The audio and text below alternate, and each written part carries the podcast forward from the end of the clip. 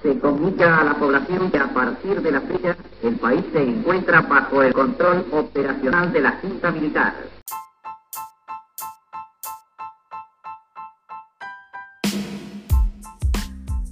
Buenas noches, buenas tardes o buenos días para todas las personas que estén escuchando este podcast. Mi nombre es Janina Santillán y soy estudiante de quinto año de Lengua y Literatura.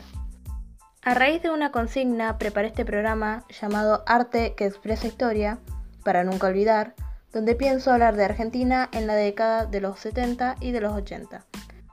Más específicamente de la censura y represión a la música. Por lo que en este especial voy a presentar algunas de las maravillosas obras de arte que se crearon en forma de protesta para nunca olvidar esto.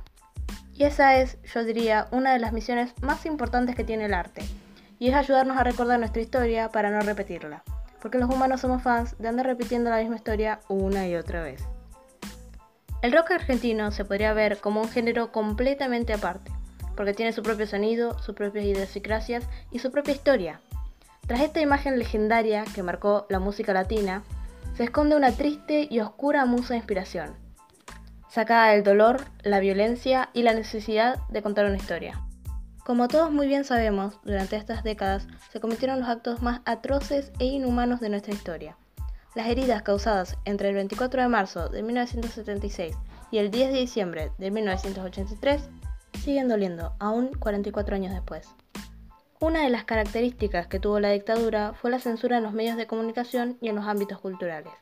Los y las artistas se vieron limitados al crear y expresarse a través de su arte, no podían componer canciones con connotaciones políticas y en varias ocasiones se vieron forzados a modificar sus letras para así poder publicarlas. Uno de ellos fue Charlie García, quien tuvo la habilidad de expresar lo que pensaba de tal forma que los militares no pudieron captar su mensaje. La manera en la que encriptó todo a través de metáforas es, para mí, fascinante y cautivadora, ya que hace que uno se ponga realmente a pensar y analizar qué es lo que está escuchando. Charlie García comenzó a componer con cada vez más metáforas a partir de 1963, ya que se sentía perseguido y vivía paranoico, porque según él, en cualquier momento lo prohibirían o le pondrían una bomba. Cuando Charlie contó sobre su vida en el proceso de reorganización nacional, dijo, Milagrosamente no me llevaron preso, ni me torturaron. Me pasó lo que cualquier tipo de pelo largo, que me llevaron frecuentemente a comisarías, por ejemplo, para pedirme explicaciones sobre las letras de mis canciones. En otra declaración afirmó, en aquella época la música fue para mí una forma de seguir viviendo un sueño en medio de la pesadilla que era la realidad. Por lo que la primera canción que me complace presentarles se llama Canción de Alicia en el País, interpretada por Cerú Girán, compuesta en 1980 por Charlie García, quien apeló a evitar que su tema sea censurado por el gobierno, trazando metáforas con el cuento Alicia en el País de las Maravillas.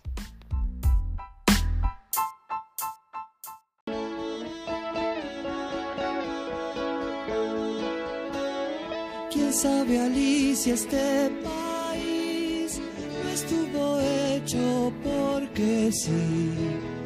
Te vas a ir, vas a salir, pero te quedas donde más vas a ir.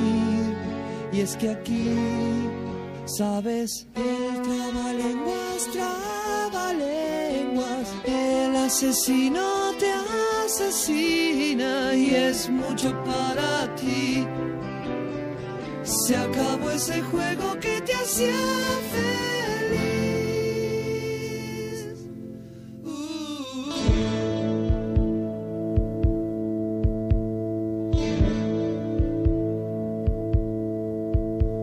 No cuentes lo que viste en los jardines, el sueño acabó.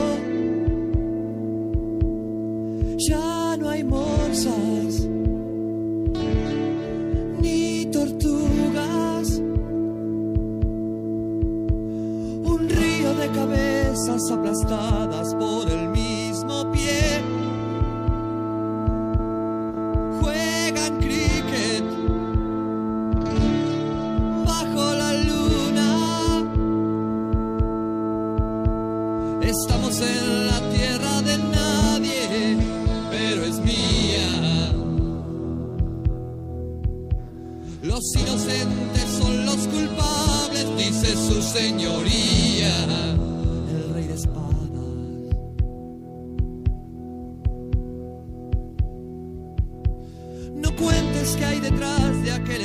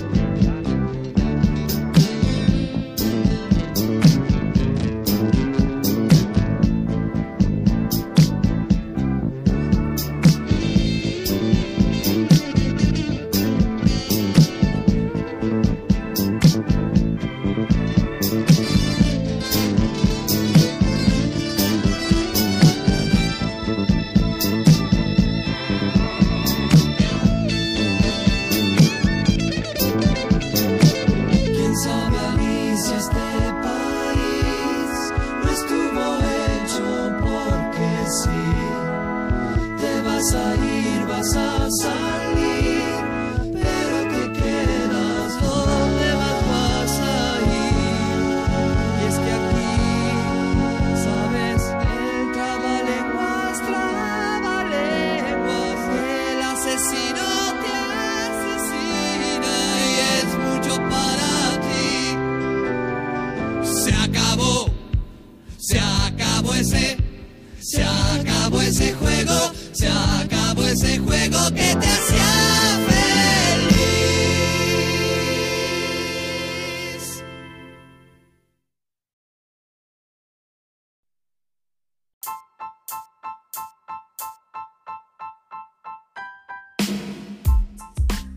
Esta canción tiene frases como Se acabó el juego que te hacía feliz, no cuentes lo que viste en los jardines, el sueño se acabó, y Los inocentes son los culpables, dice su señoría, el rey de espadas, entre otras.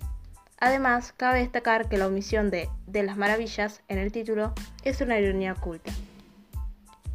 La segunda canción que voy a presentar se titula Los dinosaurios y fue publicada el 5 de noviembre de 1983 cuando la dictadura seguía vigente, pero daba sus últimas bocanadas. Esta canción estaba incluida en el segundo álbum de Charlie García como solista.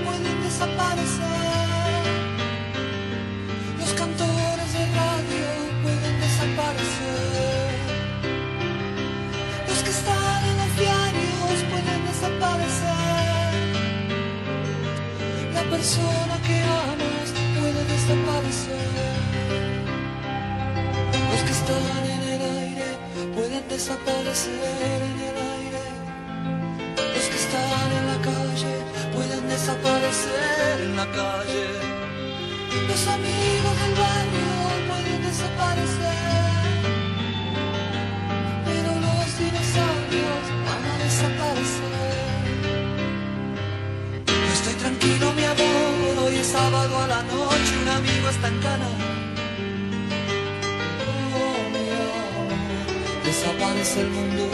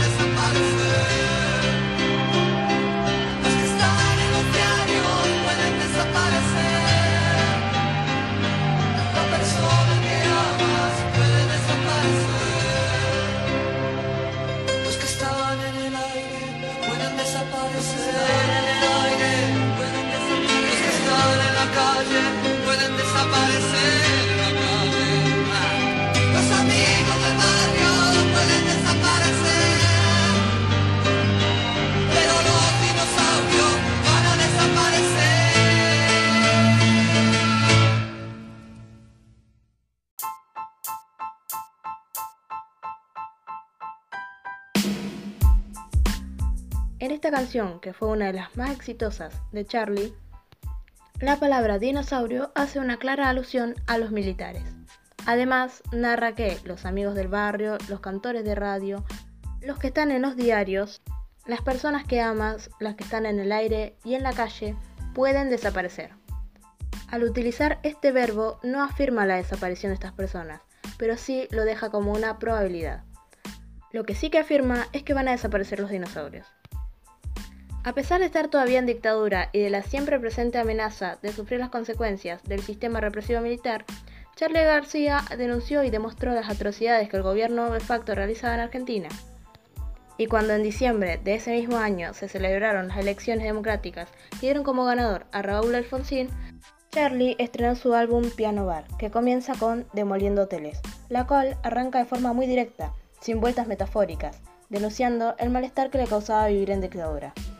Yo que nací con Videla, yo que nací sin poder, yo que luché por la libertad, yo que nunca la pude tener.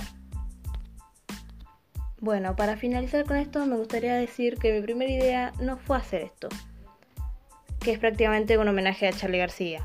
En un principio solo planeaba hablar un poco sobre el arte durante la dictadura, pero una cosa me llevó a la otra y comencé a escuchar sus temas, que antes de esto solo conocía uno, esos raros peinados nuevos, y ahora creo que me voy a ir directo a escuchar toda la discografía de Charlie. Esos giros que da la vida. En fin, muchísimas gracias por escucharme desvariando sobre arte. Fue un placer.